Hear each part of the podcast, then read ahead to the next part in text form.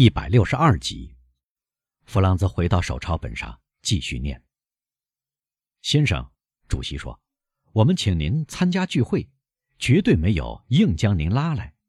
我们向您提出蒙住您的眼睛，您接受了。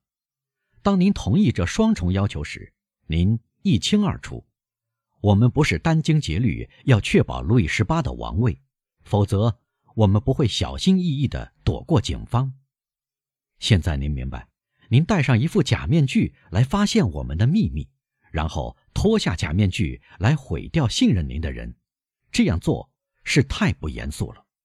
不，不，您先要直率地回答：您究竟忠于眼下在位的碰巧当上的国王，还是忠于皇帝陛下？我是保王党人，将军回答。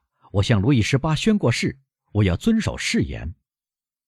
这番话引起与会者的窃窃私语，从许多俱乐部成员的目光中可以看出，他们在讨论这个问题：如何让德埃皮纳先生后悔这番鲁莽的话。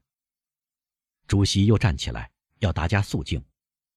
先生，他说：“您是一个非常严肃和明智的人，不会不明白我们双方处境的后果，而且您的坦率又告诉我们。”只有向您提出如下的条件：您要以名誉发誓，丝毫不泄露您听到的事。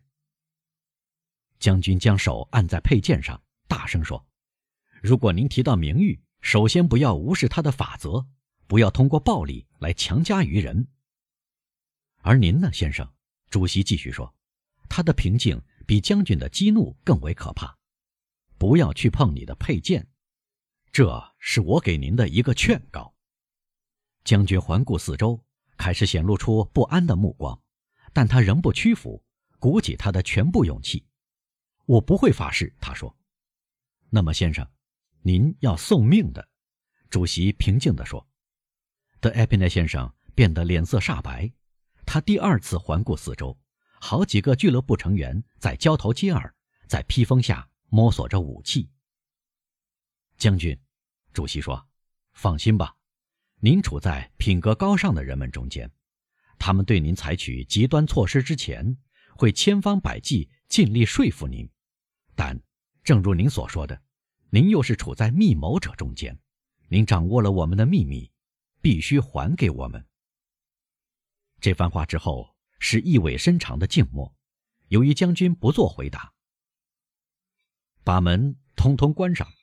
主席对工作人员说：“这句话之后。”又是死一般的沉寂，于是将军走上前去，竭力控制住自己。我有一个儿子，他说，我处在暗杀者中间时，应该想到他。将军，会议主持人神态高贵地说，单身一人总是有权侮辱五十个人，这是弱者的特权。不过眼下他用错了这个权利，请相信我，将军，发誓吧。而且不要侮辱我们。将军又一次被大会主持人的气势压倒了，迟疑了一下，但末了他走到主席的桌子前，用什么形式？他说：“是这样的，我以名誉发誓，绝不向任何人泄露我在一八一五年二月五日晚上九点钟至十点钟之间的所见所闻。如果我破坏了我的誓言，我声明，死有应得。将军似乎神经质地站立了一下，在几秒钟之内无法回答。最后，他克服了明显的反感，说出所要求的誓言，但声音非常低，大家勉强听得到。因此，有几个成员要求他提高声音，更清晰地再说一遍。他照办了。现在，我想告辞了。将军说：“我终于自由了吗？”主席站起来，指定三个成员陪他出去，先绑住他的眼睛，然后同将军一起登上马车。在这三个成员当中，先头驾车的那个车夫也在里面。其他俱乐部成员默默的分手。您要我们把您送到哪里？主席问。只要我能摆脱您的地方，德埃皮内先生回答。先生，于是主席又说。请小心一些，您已不再待在会场中，您在跟孤立的人打交道。如果您不想为侮辱负责，请不要侮辱他们。但德艾皮内先生不理解这番话，反而回答：“您在您的马车里，跟在您的俱乐部中始终一样耀武扬威，先生。原因是你们能四对一。”主席吩咐马车停下，这时正好来到榆树码头入口处，石阶就通到河里。您为什么在这里停车？德埃皮内先生问。先生，主席说：“因为您侮辱了一个人，如果不正大光明地向您提出弥补，这个人不愿再往前走一步。”又是一种暗杀的方法。将军耸耸肩说：“住嘴！”主席回答。如果您不想让我把您看作刚才您所说的那种人，就是说以弱者作为挡箭牌的懦夫，您是单独一个人，也只有一个人对付您。您有一把佩剑，我的手杖中也有一把剑。您没有证人，这几位先生当中有一位可以做您的证人。现在，如果您方便的话，您可以解下您的绑带。将军马上拉下蒙在眼睛上的手帕。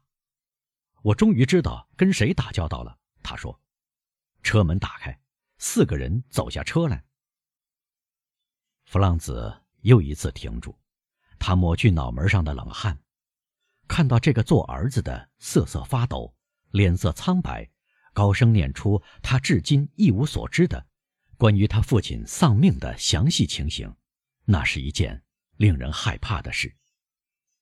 瓦朗蒂娜合十双手。仿佛他在做祈祷，努瓦迪尔带着鄙视和高傲的近乎崇高的表情，望着维勒夫。弗朗兹又念下去：“正如上述，这一天是二月五日，三天来天气是零下五六度，结了冰，石阶上有一层冰碴。将军又高又胖，主席让给他有栏杆的一旁，便于他走下去。两个证人紧随在后。”天空漆黑，从石阶到河里的地面上，又是雪又是霜，湿漉漉的，可以看到河水幽深发黑，奔流而过，席卷着冰块。有个证人到一只运煤船上去找提灯，借着灯光，大家检查武器。主席的剑，正如他所说的，不过是套在拐杖里的一把剑，比对手的剑要短，而且没有护手。德埃皮内将军提议抽签选剑，但主席回答：挑衅的是他，而且挑衅时他本来就认为个人使用自己的武器。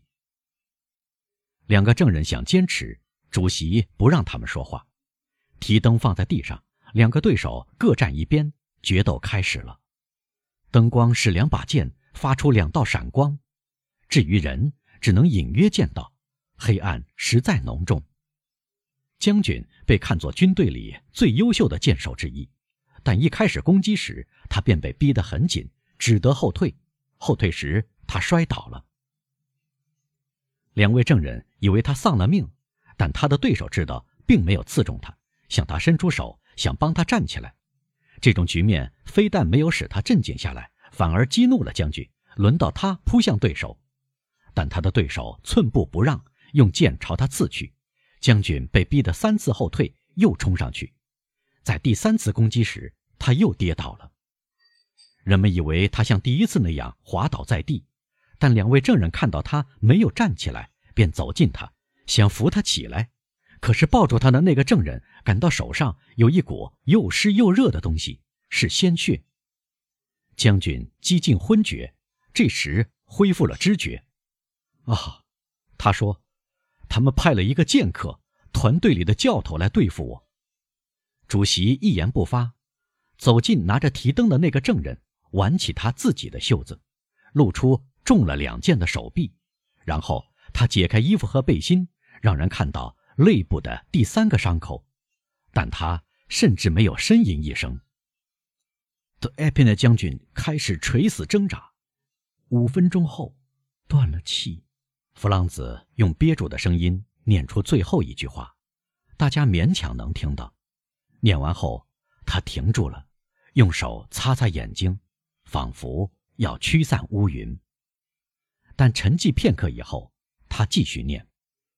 主席将剑插入拐杖，又登上石阶，一丝血印印在他所经过的雪路上。他还没有到石阶上头，便听到一下沉着的溅水声，这是将军的尸体。两个证人证实他死了以后，把尸体扔到了河里。因此，将军是在一场光明正大的决斗中，而不是像人们所说的那样在伏击中丧命的。为了弄清事实真相。我们签署这份文件，特此作证，以防有朝一日这可怕的一幕中的某个角色被指控为蓄意谋杀或干了玷污荣誉法则的坏事。波尔加尔、多商尔、勒沙帕尔，弗朗子念完了这份对一个儿子来说极其可怕的文件，瓦朗蒂娜激动的脸色苍白，抹去一滴眼泪。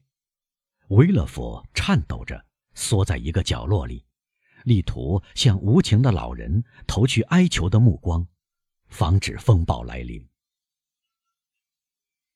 先生，德埃皮奈对努瓦迪亚说：“既然您对这件可怕的事了如指掌，既然您通过体面人士签署的文件证实了这个事件，最后，既然您似乎在关心我。”虽然您的关心反映出来，只给我悲痛，请您不要拒绝给我最后的满足，请告诉我俱乐部主席的名字，让我最终知道那个杀死我可怜的父亲的人。维勒佛好像失去理智一样寻找门把手。瓦朗蒂娜比谁都明白老人的回答，他时常注意到他的前臂有两个剑刺的伤痕。这时，他往后退了一步。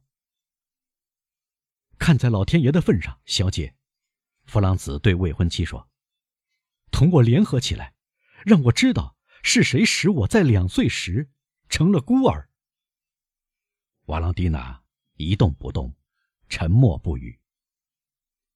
啊，先生，威勒夫说：“请相信我，不要让这个可怕的场面。”拖下去了，况且他们的名字是故意隐埋起来的。我的父亲也不认识那个主席，即使他认识，他也不会说出来。词典里不收专有名词。哦，真倒霉！弗朗兹大声说：“支持着我读下去，并给我力量读到底的唯一希望，就是至少能知道杀死我父亲的那个人的名字，先生，先生。”他转向努瓦迪亚，大声说：“看在老天爷的份上，请您尽力而为，求求您设法给我指点，让我明白过来。”好的，努瓦迪亚回答。“哦，小姐，小姐！”弗朗兹高声说，“您的爷爷示意他可以指点我说出那个人，请帮帮我。您明白他的意思，帮帮我的忙吧。”努瓦迪亚望着词典，弗朗兹。带着神经质的颤抖，拿起词典，依次说出字母，直到 M。听到这个字母，老人示意：“是的。”M，弗朗兹再说一遍。年轻人的手指在词上滑动，但努瓦迪尔对每个词都做否定的回答。瓦朗蒂娜用双手抱住头。弗朗兹终于指到“是我”这个词。是的，老人示意。是您，弗朗兹大声说，他的头发倒竖。